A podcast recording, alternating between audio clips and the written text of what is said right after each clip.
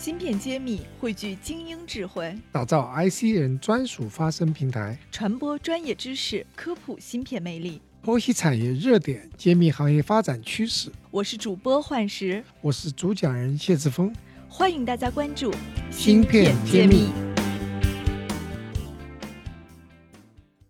观众朋友们，大家好。我是芯片揭秘的主播幻石，那我们今天请来的几位背景都非常硬核的这个科技和技术从业人员，来跟大家一起聊聊科技、人才、创业这几个相关的话题。那我们先给大家做一个介绍哈，第一位呢是来自一家非常有名的公司。它是 刘明汽车半导体器件的高级主管张理张博士，呃，第二位呢是美国路易斯维尔大学的工业工程系的副教授杨黎杨博士，第三位呢是我们本土创业公司嘉数科技的创始人乌刚乌总，第四家呢是埃克斯工业 CMO，也就是首席市场官李谈李总，因为四位嘉宾刚好就是。都是不同的一个背景，然后今天也是美国、新加坡还有中国本土各样的这种身份和经历都是不同的，就大家所在的角度去观察，你们觉得你们所在的这种环境创业。的氛围怎么样？是否容易？也可以分享一些自己或身边人的一个创业的心得或者是体会，给我们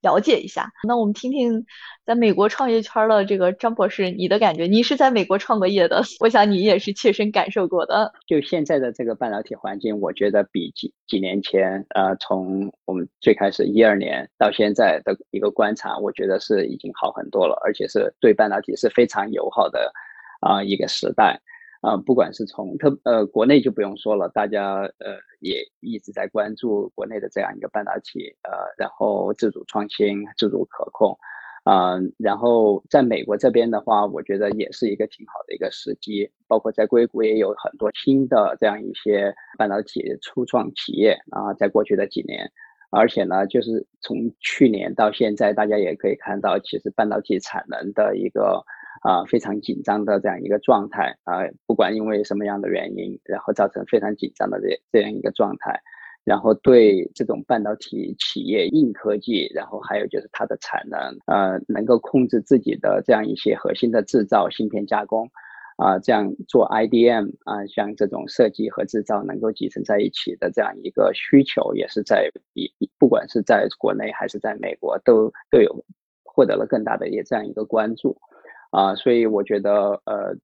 半导体的，不管是从任何的方向，不管从任何任何的领域，都是一个挺好的、很好很好的一个一个机遇。相对于几年前、五年前、十年前，啊，然后更多的投资、投融资或者资本，之前可能更多的会去到互联网啊，或者是说社交网络，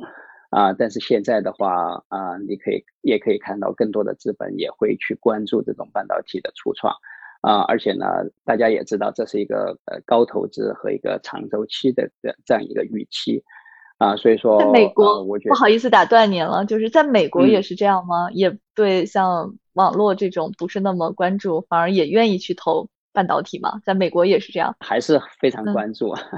呃，网络应用啊，但是呃，会会有更多的关注或更多的这种资本。会愿意啊啊投流向这种半导体企业了，对，所以我觉得呃是也是一个非常好的整个环境吧啊，我觉得都是一个都是一个非常好的啊一个契机。好的，其实我觉得您现在从事的汽车行业应该是最火的，我觉得应该是现在这个新能源车好像这个势头要比半导体还要火。啊，对，也也会对应的带动着呃这个汽车半导体整个市场。啊，整个领域啊，对我觉得是一个啊非常啊充满希望的一个时代。这个国内本土创业者吴总，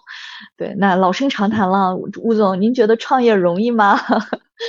已经创到现在了，这个怎么回答这个问题？嗯，如果说我们从创业的大环境来讲啊，不管是政策、舆论、市场环境、资金，都是一个千载难逢的一个机遇吧。但说实话，就是从我自己的感受啊，任何一个时代，任何人都有创业的机会，啊，那现阶段，因为中国现在碰到了一个比较大的一个机会，一个呢就是我们的整个国内市场足够大，我们的国民经济发展到现在，市场需求被激发出来了；第二个呢，我们的本身的科技的能力也提升上来了；第三个，我们的综合国力也上来了，这些都使得我们整个的创业的环境更好。不管是从过去的 PC 时代的互联网、移动互联网到物联网，到人工智能，到现在很火的半导体，对吧？任何一个阶段都创造了一大堆的创业的机会。我自己也是一个连续创业者啊，我之前除了这家，之前做过三家公司，在此之前，我在零八零九创业的时候，从来没有用过投资人的钱，全是靠自己。啊，那时候既不知道怎么融钱，也没有途径去融钱。那我们这家公司是真的，从一成立第一年开始就开始融钱，啊，所以这个确实给了我们创业者很好的 机会。使得我们能够的打法和我们的压力都不太一样。当然，这个对于你说这个容易吗？这是大环境容易，但具体到每一个，它也不是那么容易。创业都是九死一生，任何一个上面你都是要坚持产品的打磨、市场的准入、各方面的耐心、精力的投入。这里面可能考验了非常多的东西。我觉得他创业的成功概率只是比以前提升了那么一点点而已。对于每个个人来讲，可能那个概率是没变的。对，现在只不过区别就是您花别人的钱走自己的路，跟之前用自己的钱干自己的事儿不大一样，确实不容易。那刚刚问完这个创业这个话题，实际上我也想请教一下各位，因为我们今天也是看大家都有一定的学术背景，或者是公司也跟学校有很多的合作，有产学研的模式。那么我想请问一下，就各位你们能分享一下你们所了解的好的国家或者是好的产学研的模式有哪些东西可以值得我们国内现在借鉴？因为我知道像吴总他自己也担任着西安电子大学通信工程学院对外合作的副院长嘛。那我们今天这个杨教授本身也就是在海外大学里任教。那刚好这个话题呢，我们也是特别想去探讨的。这几年产学研转化以及高校老师创业的事情层出不穷。那么怎么样搭建一个这样这样的环境，或者哪些要素是特别重要的？我们想听听各位进行一些给我们一些指导吧，或者是你们自己的一些观点的看法。呃，那我们要不这个话题先从我们张博士呃开始。对，您这个也是这个之前在学校多年，那么我也想听听您的观点。嗯，呃，我其实也呃是深有体会的，然后在呃。美国的产学研，而且这也是对我来了美国呃学习和工作之后我最大的一个感受或或者是最大的一个收获。举个例子说，就是说我和杨教授以前都是在北卡州立大学，然后从这个学校孵化出去的有 Cray 啊，就是科瑞，现在是碳化硅的老大啊，然后对啊，然后还有呢就是 SAS SAS 呃那个统计软件。然后也是应该是全球最大的私人的这个软件公司，然后也是通过北卡州立大学的统计学院啊的创业，对，所以呃，在整个美国的这样一个呃产学转化的时候，也有非常高的一个比例，而且呢，从高校这一边的来看的话呢，就是从我自己的经验，我我自己也经历过在呃北卡州立的超级间。啊的实验室，还有哈佛，还有包括伯克利的啊，就是说他们提供了一个非常非常完整的这样一个平台，然后你可以在学校的这样一个呃超超进间或者是一个 Fan Foundry 的晶圆流片呃芯片的这样一个平台，你去做你的基础的一些科研啊，或者是说做基础的一些呃 Proof of Con POC。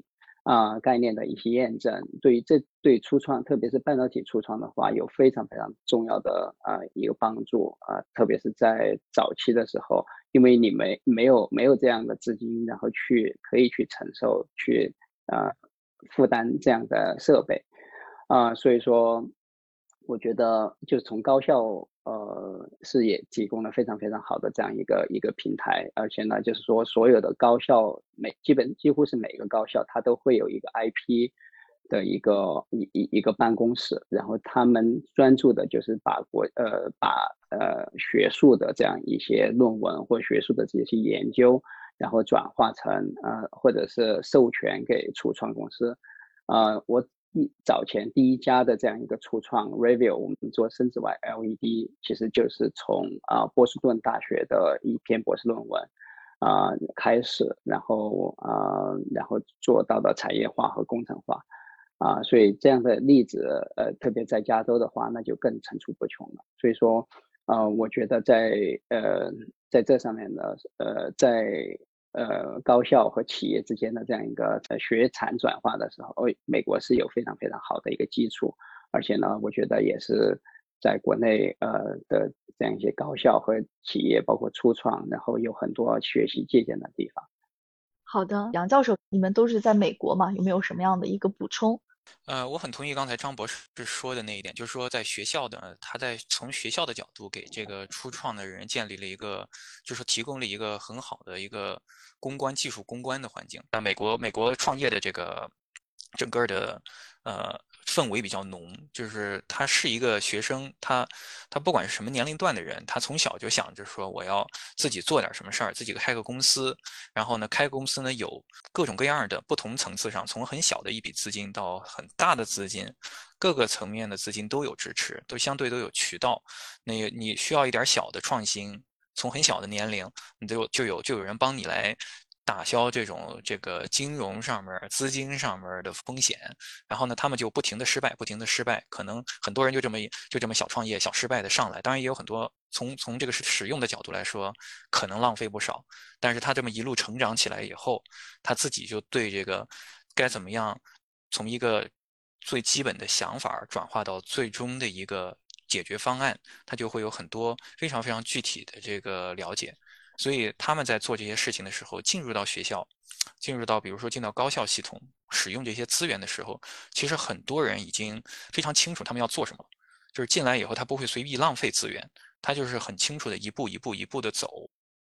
嗯，是的，确实有很多系统性的做法在支持这个领域做这些事情。那我想听听李总关于这个问题，你有什么补充吗？其实我们公司就是呃，就是产学研，然后从学校里边孵化出来的，就是呃，就是一些几十很多年的这种研究，然后把它真正的落实在呃整个的半导体的生产类之中，落实在产线上面。那我们的这个主要的技术呢，其实就是运用两个方面的技术，一个是这个。呃，工业化建模，还有一个就是 AI。然后，因为我们在呃半导体的晶圆制造的产线上，它的这个变量十分的多，所以说用一般的我们的这种排产的排排程的方式啊，然后去做这种规划，是这个几乎是不可能的。这个对算力的要求实在是太大了。所以说，在整个这个呃建模的过程之中，以及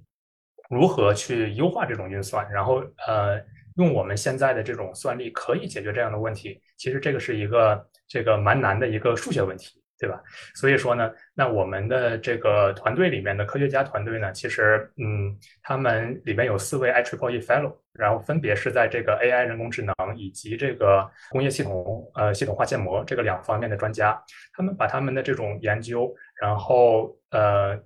放到一这个呃半导体的这个呃晶圆制造的产线上面，然后呢，我们把它这个理念做成产品，然后运用到我们真实的生产之中，让它产生了价值。所以说，呃，我觉得我很赞同刚才杨教授说的吧，就是说，呃，美国确实走的比较靠前面，包括新加坡也是在这个呃学习的过程中，他会有意的、刻意的去培养学生这种一种能力，然后实际的去解决问题，而不是只是学知识。但是呢，就是其实，呃，我们有了这方面知识之后，那现在我们发现很多这种海外的人才，现在反而是在往国内去走。为什么呢？其实我站在一个市场的这个方面的呃角度啊，是说这个人才还是要向有市场需求的地方去流动。那在半导体这个方面，我我是觉得目前来说，中国的这一波是确实是对人才是有巨大的需求的。不管是人员的流动，还是说对于知识，呃，对于这种 paper 的这种转化成产能、转化成产品的这一步，我觉得可能呃，中国现在都是一个蛮好的一个环境。三个 I Trouble E 的 Fellow 当你们公司的发起人，我觉得这个真的是羡慕 死人了。站在巨人的肩膀上。好的，好的，那我们请吴总来讲一讲。我知道您是华为背景的，但是不知道怎么怎么愿意去当这个这个大学的这个副院长啊。我我觉得这应该会牵扯到你很多精力，然后我也不知道你为什么要去做这件事儿。那也想听听你关于产学研的一些观点。先回答你那个问题啊，这个我主要是为了帮助学校做产业化。呃，因为我自己也西电毕业的，我也希望能够帮助学校走通产业化。呃，就是高校跟跟工业界之间结合的这个，那所以才愿意去承担这个事，是会牵扯一些精力，而且对我来讲，不光是精力、资金各方面都会牵扯。呃，学校培养了我，我也希望能帮学校做一些事情。国内的这个产学研的环境实际上跟国外比还是差很多的。呃，因为美国实际上是之前主要是原来这个拜读法案的呃出现，然后使得整个高校跟产业界有非常好的一条呃路径，使得知识产权整个扩散和转移转化有非常好的一一些方法吧。国内现在这方面也在有很大的进步，但整体来讲，嗯，国内高校的产学研实际上是做的是不太好的。啊，这个跟我们现在国内高校的这个。科研体系和它的考核体系有非常大的关系，嗯，因为他国内的这些老师的考核是以发论文、发多少 paper 为主的，尤其是我们很多二幺幺、九八五，它很重要的事情是写多少论文啊。那这种呃横向课题，实际上对他来讲，呃，升职升教授什么的帮助不是特别大啊，所以这也就是导致他们没有特别多的积极性了。啊，那这个可能是一个从体制上的问题。另外一方面呢，确实是，呃，学校在这方面的工程化能力相对偏弱。呃，不管是实验环境，还是说对市场的了解和需求，呃，它不是那么清楚。啊，更多的比较偏理论，或者是呃实操的相对少一些。最近这十年。呃，中国的高校也发展非常好，因为我们有更多的资金，教育的投资也很大，所以很多高校在实验环境下面也投资了非常多的东西，像半导体领域，呃，都有很多先导院之类之类的，这样投资也很大，仪器设备采购也很多，现在也在做很多，比如我们的新工科。都是培养学生的一些动手能力，高校也希望跟产业界有很多的结合，啊，拿到一些产业界需求的一些东西。当然，这需要一个过程。我们有足够大的市场，国内这块的只要有更好的体制，啊，我们对知识产权的更多的一些手段吧，那这个会越来越好。非常感谢大家和我们一起的守候，大家下期再见。芯片揭秘大数据平台新地图现已上线，我们汇聚了全国半导体企业、科研院所、行业专家等六大产业资源。搜索小程序“新地图”可以找到我们，找项目、找资本、找专家，就上新地图。